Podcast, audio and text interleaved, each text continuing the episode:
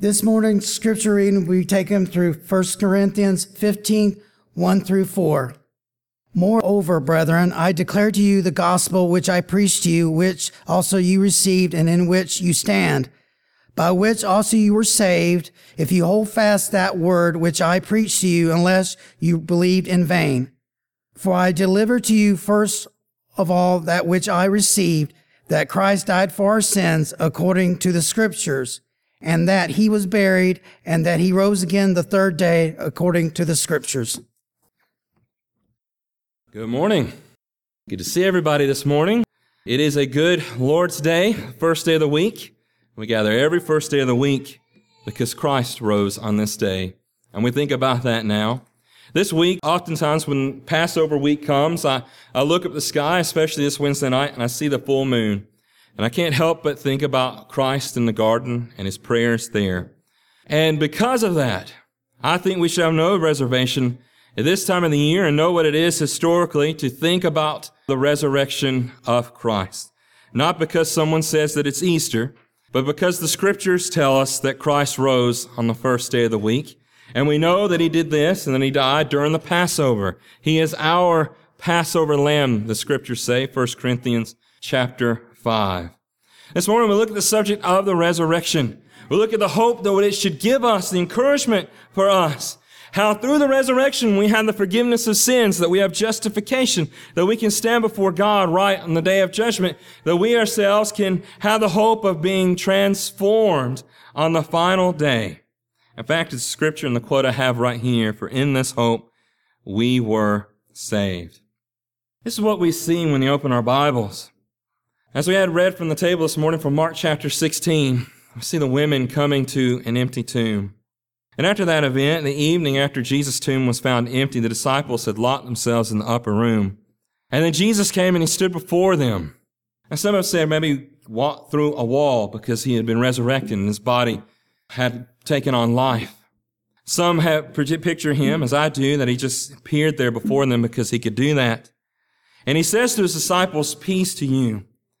And there the disciples were frightened, and they were thinking that Jesus was a spirit. So here we have this, this time period.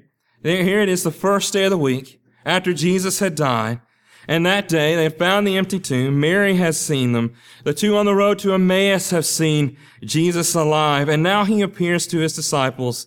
And listen to what Jesus says. And here we get the nature of the resurrection. Why are you troubled, and why do doubts arise in your heart? See my hands and my feet, that is I myself. Touch me and see. For a spirit does not have flesh and bones, as you see that I have. And Jesus rose from the de- rose from the dead. He did not rise as a spirit. It wasn't a feeling inside that they had. It wasn't some kind of special epiphany or encounter that they said, well, Jesus died and he was righteous, that he certainly is still alive and he is with God in heaven, and maybe his spirit will come to see us. That's not what happened. What happened was the angel rolled away the stone from the tomb. And Jesus took up his body. That mortal body had been given life. It had been transformed. And yet here he says he was still flesh and bone. He was not, he was not a spirit. In fact, we learned the scriptures, and I think it's very important. We think about the first day of the week, and I think about this, and seven weeks from now will be the day of Pentecost. The church started on the first day of the week. And I think about the sermon that Peter preached then, and the things that he taught. See, our faith is not simply uh, based upon just believing without any kind of evidence. In fact, the Bible tells us in Hebrews chapter eleven, it is a an evidence of things not seen, that there is truth there. And the first gospel sermon that was preached that established the church was called an, was an apologetic lesson. It was a defense of the resurrection that Peter proclaimed there, and he gave evidence. And he said, this is how we know that Jesus rose from the dead. And this is why you should believe. In fact, when Christ first came to the disciples and the men from Emmaus and Mary had told them that Jesus had risen from the dead and they didn't believe, he rebuked them for not believing because they had the witnesses and they had the evidence and they had enough to believe. They had Jesus telling them, I'm going to rise on the third day. And yet they resisted. Jesus' resurrection is essential. It is essential for us, and it is essential evidence for the faith. Jesus presented himself alive, it says in Acts one and verse three, by many proofs.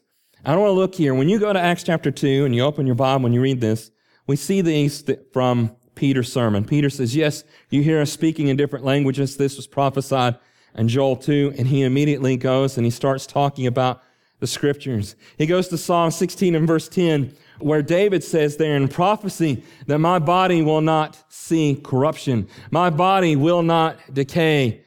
And Peter says, how can David say that? Because David there was prophesying of the Messiah. And here Peter says the same thing. He says, you look at these prophecies, look at the scriptures, the Jewish scriptures. You can look at Isaiah fifty-three, see the prophecies that Jesus would rise from the dead. We see this as well. Peter is preaching on that day, and he says, we all know where David's tomb is. We know where David's body is. We know that it is in the tomb. But no one knows where Jesus' body is. We know where his tomb is, but his tomb is found empty. And he begins to explain. And he tells them that various ones, especially those right there, the apostles, are witnesses. We've seen Jesus risen from the dead. Various people saw Jesus risen from the dead. Paul will give an account in First Corinthians chapter fifteen that over five hundred people at one time have seen Jesus bodily risen from the dead. He was risen, and for forty days he lived and he taught and he was with his disciples. I think it's good also to note that today that evidence for the resurrection is not lost. It still stands. Critical scholars today, those who critique the Bible, there are things that they admit about the Bible, and I think sometimes maybe they don't put all the evidence together, everything they admit about the historicity of Jesus' death and the events that took place after this. But this is what they do admit about the empty tomb. They admit that it's most probable that Joseph of Arimathea existed. We read the Bible, we believe it, of course we accept that, but if you're a critic, you're going to question it. They say Joseph of Arimathea, somebody would not make up that man, and that he buried Jesus. They also say that women found Jesus' tomb empty, that someone would not make up those kind of details. As Josephus said, that uh, women are not the preferred witness for court and for trial. You would not want these witnesses first, or you wouldn't want women witnesses unless it was genuine that they were there first. If you were going to make this up and invent it, you would have certain men getting together and corroborating what they saw so that they could stand before the court. And the apostles will stand before the Sanhedrin, the Jewish Supreme Court, as we see in the book of Acts. We see this as well. At the end of Matthew, in the gospel there, Matthew twenty-eight, we have the Jews trying to explain, even up till Matthew's time when he wrote this gospel, trying to explain the empty tomb, that it was sealed and that it was guarded. One of the most fascinating things to me from archaeology is that there's an inscription on a tomb written in Greek, in Nazareth, and it's an order from Caesar against anybody who would unseal a tomb or take out the body, and that he had made a law against that. And this came about, and it, that law would have come about about A D forty. This is very fascinating to me as I look at this evidence here. Joseph of Arimathea buried Jesus' body. The women found Jesus' tomb empty. Even the critics admit this. The Jews had tried to explain away the empty tomb, and they note that it was guarded by soldiers. What do you do with that information? The best answer, the most probable, the best explanation, again, the evidence is Jesus rose from the dead. And then we see a little bit more about the evidence for Jesus rising. James and Jesus' brothers disbelieved him, as we see from the scriptures. But when he was risen from the dead, they came to believe. How does someone who doesn't believe suddenly come to believe? And James here, in being in opposition to Jesus, we read about him being there in the upper room and, the, and Jesus' brothers in Acts chapter one, believing that Jesus had risen from the dead. Number two, he wrote half the Bible.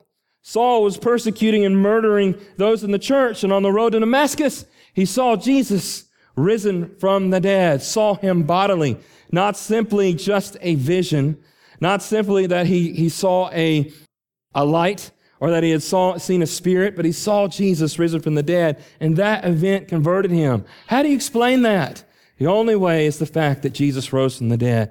And then again, critical scholars also admit this, not just James and Paul, but that various people experienced Jesus alive from the dead.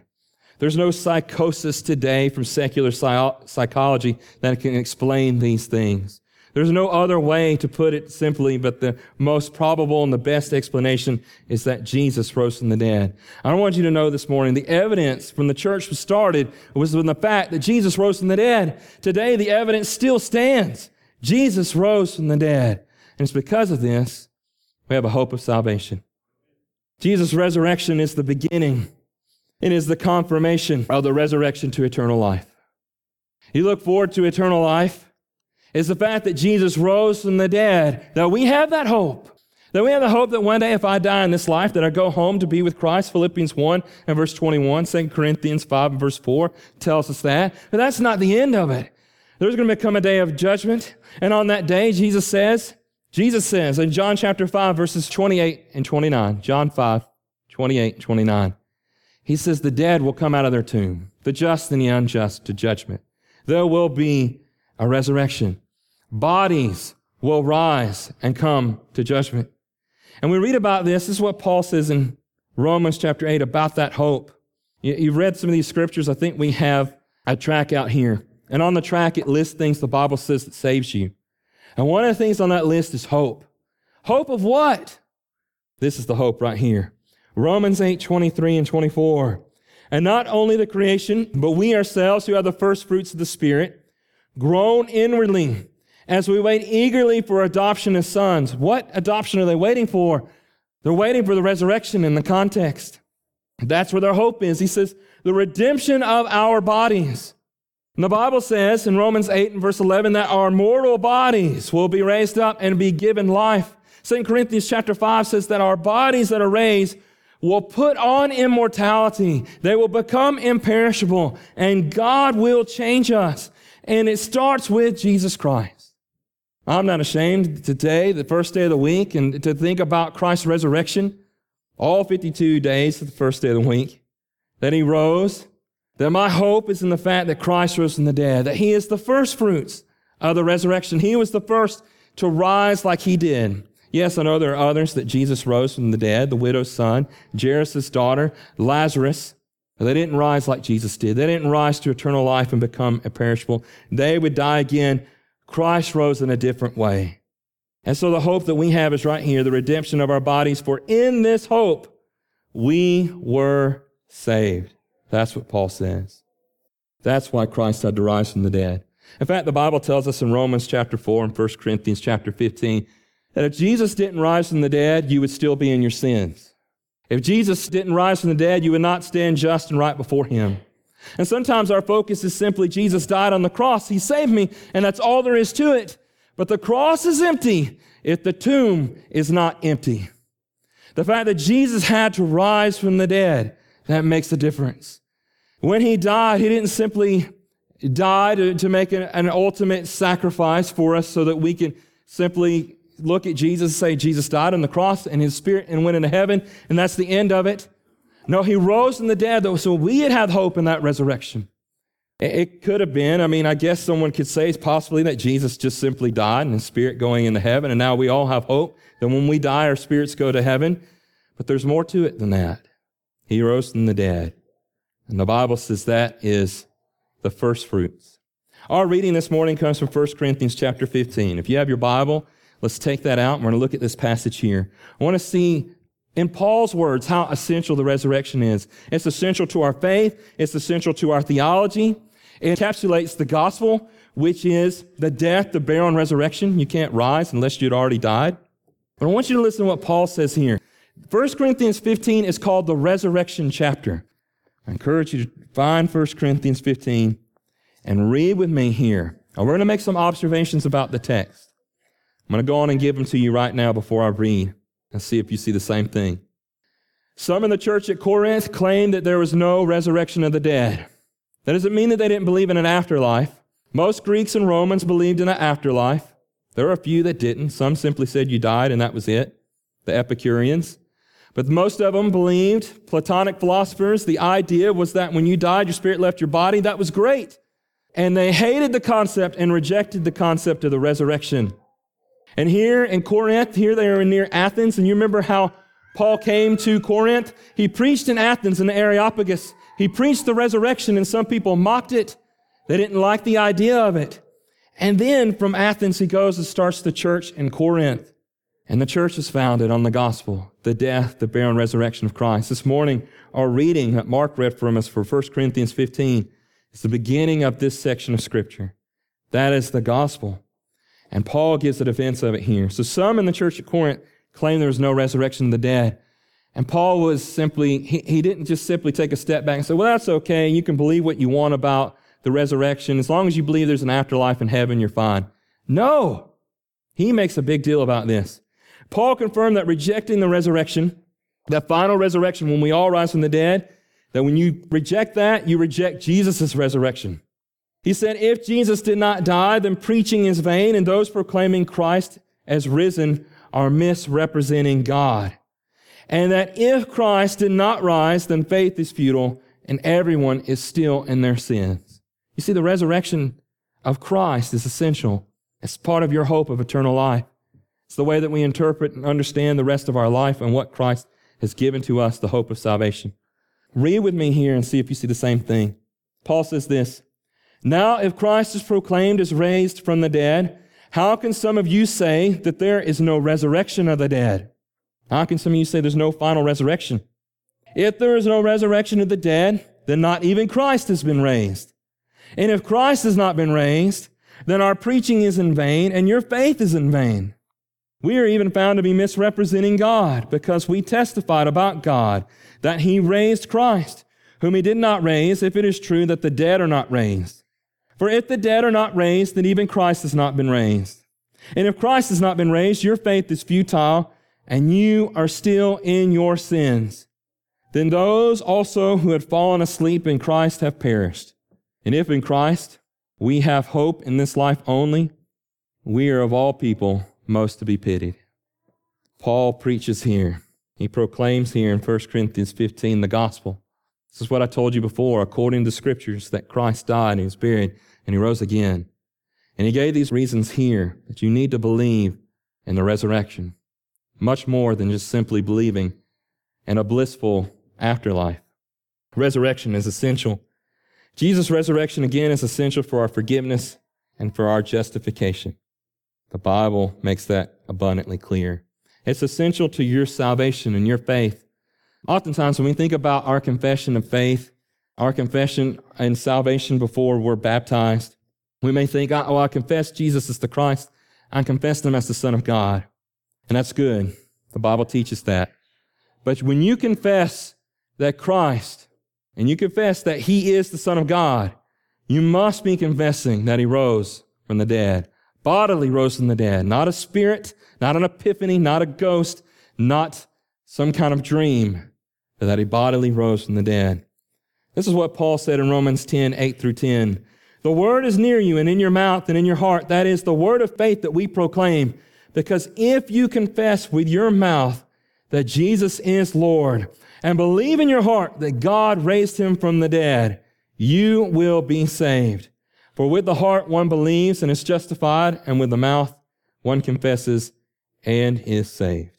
Yes, I confess that Jesus Christ is Lord, that He's my Savior and He died for me. I also confess that He rose from the dead.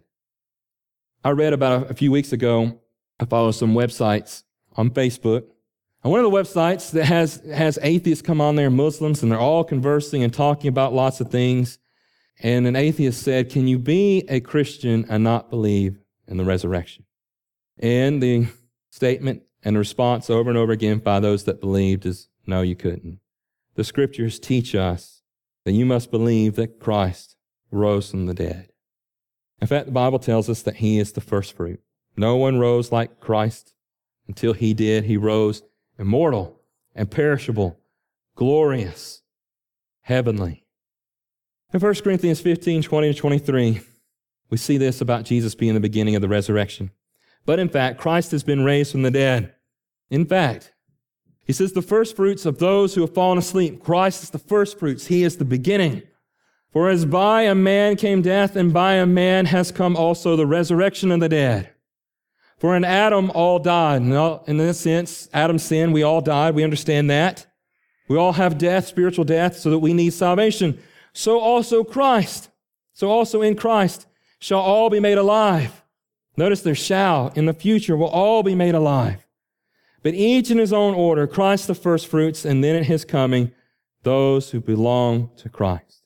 When Christ rose from the dead, it was the beginning of his promise and the blessing from God to us that one day we will rise, that we will go into eternal life. Before we finish this morning, I want to add to the fact that the church exists today because of the resurrection. I've spoken about this before. The church didn't start because a bunch of men locked in an upper room were sitting around and said, you know, I have a feeling that Jesus is still alive somewhere. They weren't sitting around saying, you know, I had an epiphany that Jesus certainly went to heaven. They weren't sitting around saying, well, I saw Jesus' spirit. I saw the breath leave his body, and I assume that he still lives on. That wasn't what started the church. What started the church is that those men saw Jesus in the flesh, as we read from the very beginning. They saw him flesh and bone, and they felt his body and the marks in his hands and scars in, in his side. That's what they, they experienced in John chapter twenty. And that's what Peter preached in Acts chapter two. He preached there a sermon of evidence Jesus rose from the dead. Scholars recognize today, even critical scholars, that the earliest tradition in the Bible, the first, the beginning teaching of the church, is recorded in First Corinthians fifteen, three through five. And you've heard me quoted over and over again. The gospel's the death, the burial, and resurrection of Christ. This is of first importance. It's according to Scripture, as Paul says here. And he goes on there to give a record of the witnesses of those who saw Jesus risen from the dead. It was the message from the very beginning that started the church. And that should give us faith and strength that the church cannot start any other way than that Jesus rose from the dead. The fact the church exists today shows us that Christ rose from the dead. I encourage you this morning, at this time of the year, no matter what your beliefs are regarding Easter, Passover, first day of the week, you can't deny this is a good time of the year to evangelize. People are more likely to come into the church, to consider the faith, to hear the gospel. I want to give you multiple reasons about the importance of resurrection to evangelism. In fact, I encourage you to start with the gospel, the death, the burial, and the resurrection. Number one, Jesus' resurrection implies his death and burial. That forms the gospel message, First Corinthians fifteen. Jesus' resurrection is essential to salvation. Why? Because you got to believe in it. You got to confess it. It compels us to repent. It's a part of our baptism. When we rise out, we rise from baptism into the newness of life. That's when we are saved. That's in Romans chapter six. It's in Colossians two. It's throughout the Scriptures. Start with the resurrection. The Apostle Peter did, Paul did, in Acts chapter thirteen as well. Number three, prophecies of the Messiah include the resurrection, that Jesus would rise from the dead. You want to show someone, here's predictions of the Bible, they were fulfilled. Believe. Number four, eyewitness evidence of Jesus' resurrection is the message of faith. We believe because others saw him risen from the dead. Number five, Jesus' resurrection started the church, as we've already discussed. And we can go into discussion. Christ built his church. He made it and formed in a very specific way. And then number six, the hope of our eternal life is in the fact that Jesus rose from the dead. Everything we teach and we believe centers around this fact. I encourage you this morning, hear the gospel, believe it, confess that Jesus rose from the dead.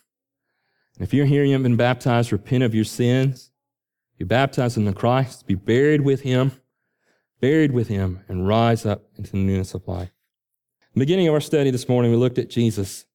And he came to his disciples locked in the upper room. They saw the scars and felt them in his hands and his feet and his side. And Jesus ate fish with them.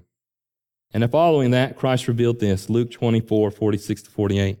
Thus it is written that the Christ should suffer and on the third day rise from the dead, and that repentance for the forgiveness of sins should be proclaimed in his name to all nations, beginning from Jerusalem. You are witnesses of these things. And so Christ sent out his apostles. I encourage you this morning how to start again. If you believe Jesus rose, then you must believe that the faithful will rise on the last day, First Corinthians fifteen, fifty-three. The Spirit raised Christ and will raise mortal bodies of the faithful too, Romans eight and verse eleven. Of course, he will transform those mortal bodies into life. And this message this morning can change you. Look at Second Corinthians chapter five, fourteen to fifteen. It should drive you to live a holy and a pure life, a life that loves Christ for what he did for you. He died for you. He was buried, and he rose again. This morning, if you haven't paid the gospel, do it. The resurrection encapsulates the death, the burial, and resurrection of Christ. Paul said this in Romans six, four through five. We were buried, therefore, with him by baptism. Baptism is a burial into death, in order that just as Christ raised from the dead by the glory of the Father, we too might walk in the newness of life. For if we've been united with him in a death like his, we shall certainly be united in a resurrection like his. That's our hope. This morning, if you want to obey the gospel, do it. If you've fallen away and you've left the faith, I encourage you to come back. Let us pray with you and encourage you. Whatever your needs may be this morning, you can come forward and we'll pray with you. We encourage you to come right now while we stand and while we sing. Please come.